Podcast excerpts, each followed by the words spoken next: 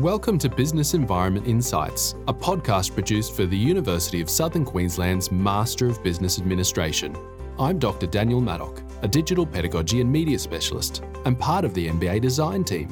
In this podcast series, we talk to leaders from a variety of industries about how they effectively navigate the internal and external environment of their businesses in a way that balances the needs and demands of all stakeholders, but also maximizes performance. These interviews were recorded via the internet, so please keep this in mind as you listen to this episode. Nia Yari Giam, Jaganba na Gayable Yarawa peoples, Nia Toowoomba. This podcast is recorded on the traditional lands of the Giabul and Yarawa peoples in a place called Toowoomba. Our guest for this episode has been in the financial service industry in both professional services and the commercial sector for close to 45 years. He has been involved with all types of organisations, from listed companies to startups and family operated concerns.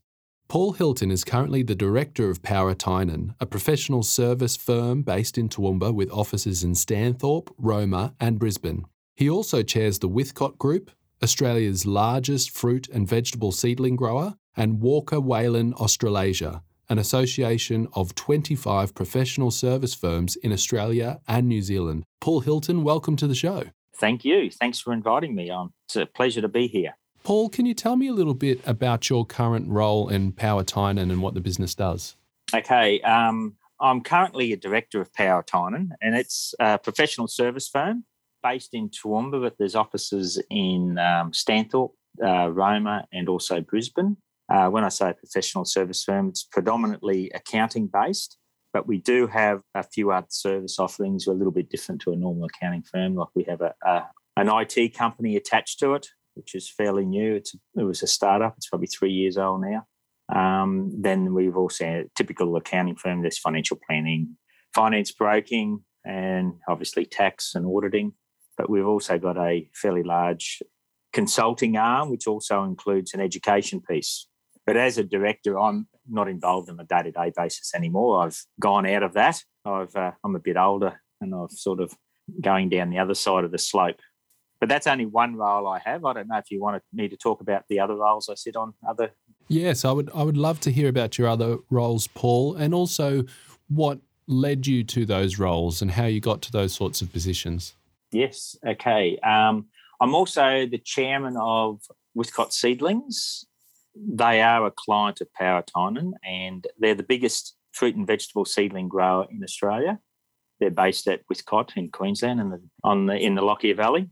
Um, I've been chair there for about five years. It's owned by two independent families, and they've requested that I chair their board monthly board meetings just to make sure they have an independent side of things and to, uh, to make sure it's run yeah, independently and that they're achieving their strategic goals.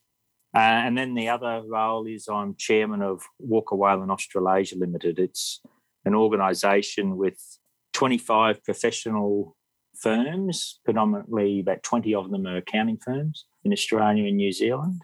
On the accounting side, we're number about number 17 in the accounting organisations in Australia and in the top 10 in New Zealand and I've been chairman there for about five years.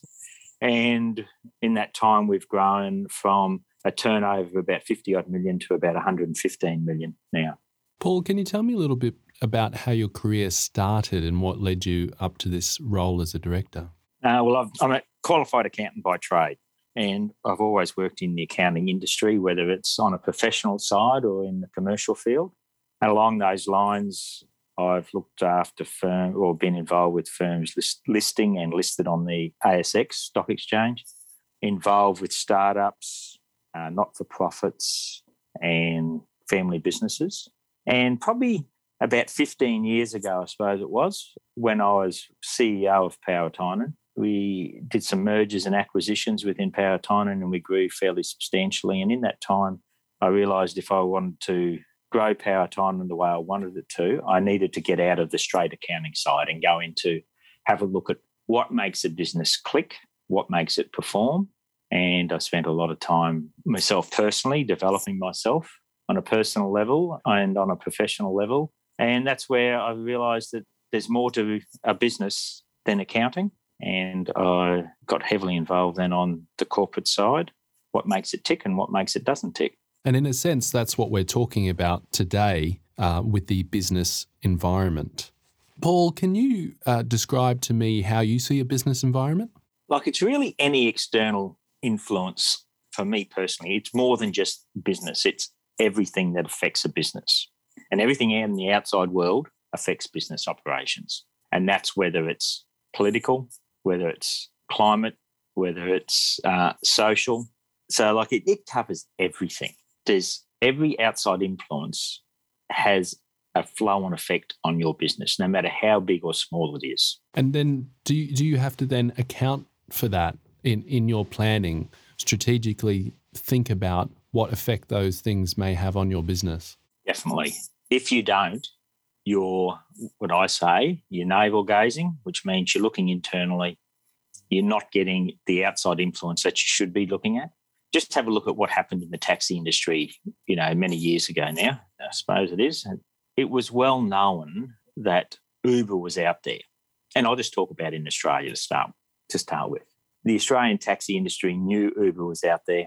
They weren't looking outside their own backyard. They were sitting inside, just looking inside.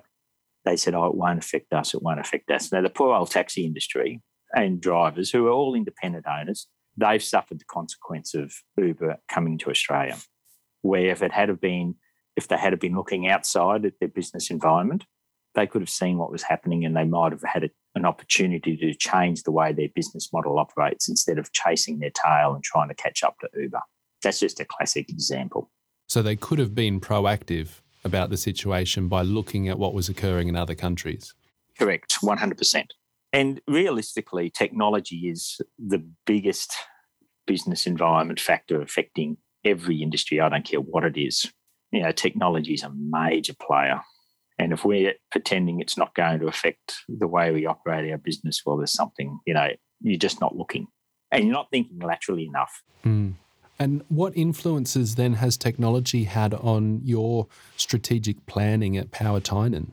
To start with, we started up our IT entity, our IT company, PT 2.0, uh, three years ago. And that came about, we, Power Tynan, we spend probably two full days a year reviewing our strategic plan. And we have a strategic plan that sits over a five year plan, a, a five year span. And then every year we review it on a high level to see what's happening, what needs what needs tweaking, and everything else. And then we bring it down to really a 90 day action plan to make sure we're achieving our strategic goals. And five years ago, we were looking at the outside environment. We were seeing how technology was changing with open platforms, with, with software, and how artificial intelligence was changing the way you could do things and robotic learning and things like that. So, and we had some IT skill sets within their hmm. firm. We spent a fair bit of time looking at okay, there's some blue ocean opportunities here because we could see the way businesses operate due to IT in a specific area that we could be ahead of the game. So we set up what we call PT 2.0. That was all in our strategic plan, and we looked at okay, how can we do it? Now this this business consults to all the big accounting firms throughout Australia, the big accounting software firms, and even one of our biggest clients at, at Power Tynan. We've saved the firm a million dollars in wages, uh, and our reporting platform with this firm is probably well, the banks they've looked at it and seen it, and they said it's probably one of the best reporting platforms they've seen uh, as far as up to date instant uh, instant reporting, uh, clear reporting, transparency in numbers, and everything else. So it's it just shows what you can do if you put your mind to it. Mm. And and it shows what being on the front foot all the time can do for a business, making sure that you're doing your research and understanding the market and the environment in which you're operating.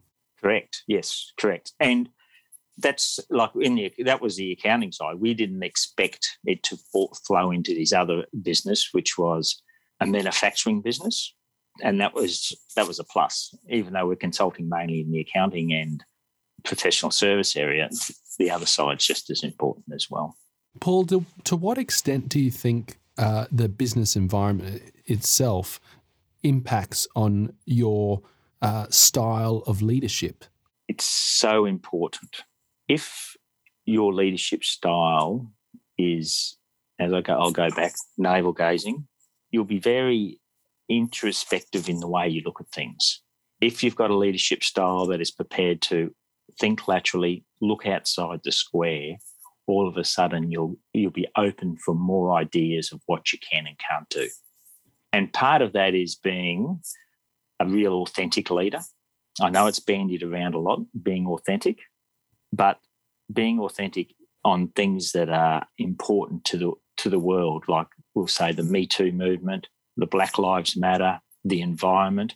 If you're not open to that and being authentic the way you should be looking at addressing those issues as a leader, internally, your team will be looking at you and saying, Well, you're not really giving us what we want, especially with the younger generation of employees. They're there but they want to be there because there's a social conscience in your firm. So you need to address those issues where who would think, we'll say in a professional service firm, the environment would be an issue, but it is an issue whether it's Black Lives Matter or the Me Too, gender equality, the whole lot. You need to address all those issues because we're not. No business is operating in a cocoon. We're we're operating as a whole. That's really fascinating, Paul, because you're talking about world issues of social consciousness there, but but reflecting on those for an accounting firm uh, and a business operations firm uh, based in Toowoomba in the southeast region that that's important for you. It's not it's not solely important to just look at uh, financial income, uh, the best ways of doing accounting in in 2021, but it's important to look at a holistic life of, of your employees and and also your clients. It's so important. Like as I said, we're not operating in a cocoon. The world is so small because of technology and everything else. Even though we can't travel at the moment, internationally, but the world is still so small. And it really highlighted the importance of looking that way for the next generation of employees. The intergenerational report on Australia, which was released last week, I think, or the week before, they were talking about okay, the we're not going to have a population growth. Where are we going to get our employees and everything else? So it's really, and there'll be a shortage of good employees. So it's important to make sure that we offer our employees or prospective employees a place to come where they want to come, where they want to be engaged with what we do. And at the same time, we have a social conscience to, to satisfy them with, so they're fully engaged with what we are on about. And that's being able to have a conversation with the, with your clients or your customer and everything else. It's all being about a full person to make you a better person, which will make your service to your clients and your customers better as well. Now, Paul, that's really the crux, isn't it? How do you think this sort of thinking about the business environment has an effect on your bottom line in the end? We have a really good bottom line. We're in the top 10% of accounting firms in Australia. So I know our numbers are good. It comes back to culture as well. I'll go back, that's an internal thing, culture, which you can't touch, something you cannot touch. But it's amazing how you'll get that extra 5, 10, 15% out of an employee that's fully engaged because you've got a good culture. There's no negative feeling. Everyone's pulling together. You know, everyone wants to perform at 100% and get better at the same time. Where I'm not sure if it's appropriate, I'll bring it up here, um, whether you follow rugby league or not. But Wayne Bennett, he's a well known coach in Australia for rugby league. You know, he coached Australia and State of Origin. He's currently the coach of South Sydney Rugby League. He mentioned this week or last week about young players not performing at their best. And people were blaming, you know, the change of rules in rugby league and everything. And he said it's not that. He said it's it's the culture of the of the clubs that they're engaged with or they're employed with. If they're not fully engaged with the clubs, the young people aren't going to give their hundred percent. You know, young people are looking for leaders to be able to perform where they want to, you know, at their best. And if you have a bad culture, they won't want to give that 100%. They won't even know they're not doing it, but that's what it'll come down to. So that that's why you're saying that that culture and internal influence um, has to uh, marry with the external influences of what's occurring more broadly in the world, politically, but socially as well, environmentally. That that those things make up a person, and a person essentially is a building block of a business. Correct. That's one. You've hit the nail on the head perfectly, Daniel. That is exactly it. And every little piece is, as you said, is a building block to the whole organisation. So everyone's got to be on your ship, wanting to do well. Correct. No business stays at the top of the ladder all the time either. That's part of strategy and human beings. No human being performs at 100% you know, athletes, they all need to have a rest and everything else, you know, to have time off and then go back again. But if they're always trying to strive to be better, we're working in the right direction. What advice would you give to an MBA graduate from USQ about how to think about the business environment and how to understand it? You got to keep reading, reading, reading, and read again. And when I say read, I don't mean reading books on how businesses operate. It's reading about what's happening out in that world. On top of that, if you have good mentors, and like for myself, I have mentors on my same level. I have younger mentors, you know, like 22, 23, because I want to know what they're thinking and doing and everything else. And then I've got people around that 40 level, 40 age bracket. So I've got more than one mentor. Some are loose, some are more formal. And I've had those sort of relation mentors for about 15 odd years or so when I decided to change what I was doing. And when I when we read, it's not reading about how a business works. I, I read about the environment. I I read about political things. Um, it's like the intergenerational report on Australia. Read about Black Lives Matter. The whole everything makes the world tick. And if the world's ticking, your business has got to tick along with it. There's no one thing operates in isolation. It sounds to me like you're describing business as a kind of cultural entity. It's it's part of something that runs the whole world, almost like politics or or culture itself. True. I don't like to bring politics into business. We say that's not a good. I don't believe um, politics is a very positive environment, unfortunately. It could be, but I don't believe it is. But yeah, business sets the scene of how we interact with the general public, who are our, our customers at the end of the day. And if we can interact with them in a fulfilling way, we'll give a better service and they will come back. And, and that's every business needs to have customers. That's what makes the world go round. And if you can ha- have a, a, good engagement with your customers, guess what? They'll keep coming back. They'll tell someone else about it, about how they engaged with you. And then if your employees are the same, they're fully engaged, they'll have a better engagement or a better interaction with the customer or client. And it just keeps going and keeps building on it. Paul, you mentioned the word fulfillment. I just want to end on one question. Can you tell me why do you do what you do? I love it. There we go. Um, I short answer. in one word. Yeah, no. but even though I'm a qualified accountant, and I did that, you know, on a day to day basis up to 15 years ago, and I've been out in the workforce over 40 years. I was probably getting bored and I needed to do something else. And then I thought, okay, let's see what I can do. And then I've I probably found my click where I yeah, I needed to get out. And I'll give you a little story on that that 15 years ago when I'd spent a lot of time and money, I suppose, in my self development. And one of the first things I did at Power with, with this was we changed a few things and I got some change consultants in at Power and we we're running a, a bit of a strategy session with the senior managers. There was probably about 20 of them, I suppose.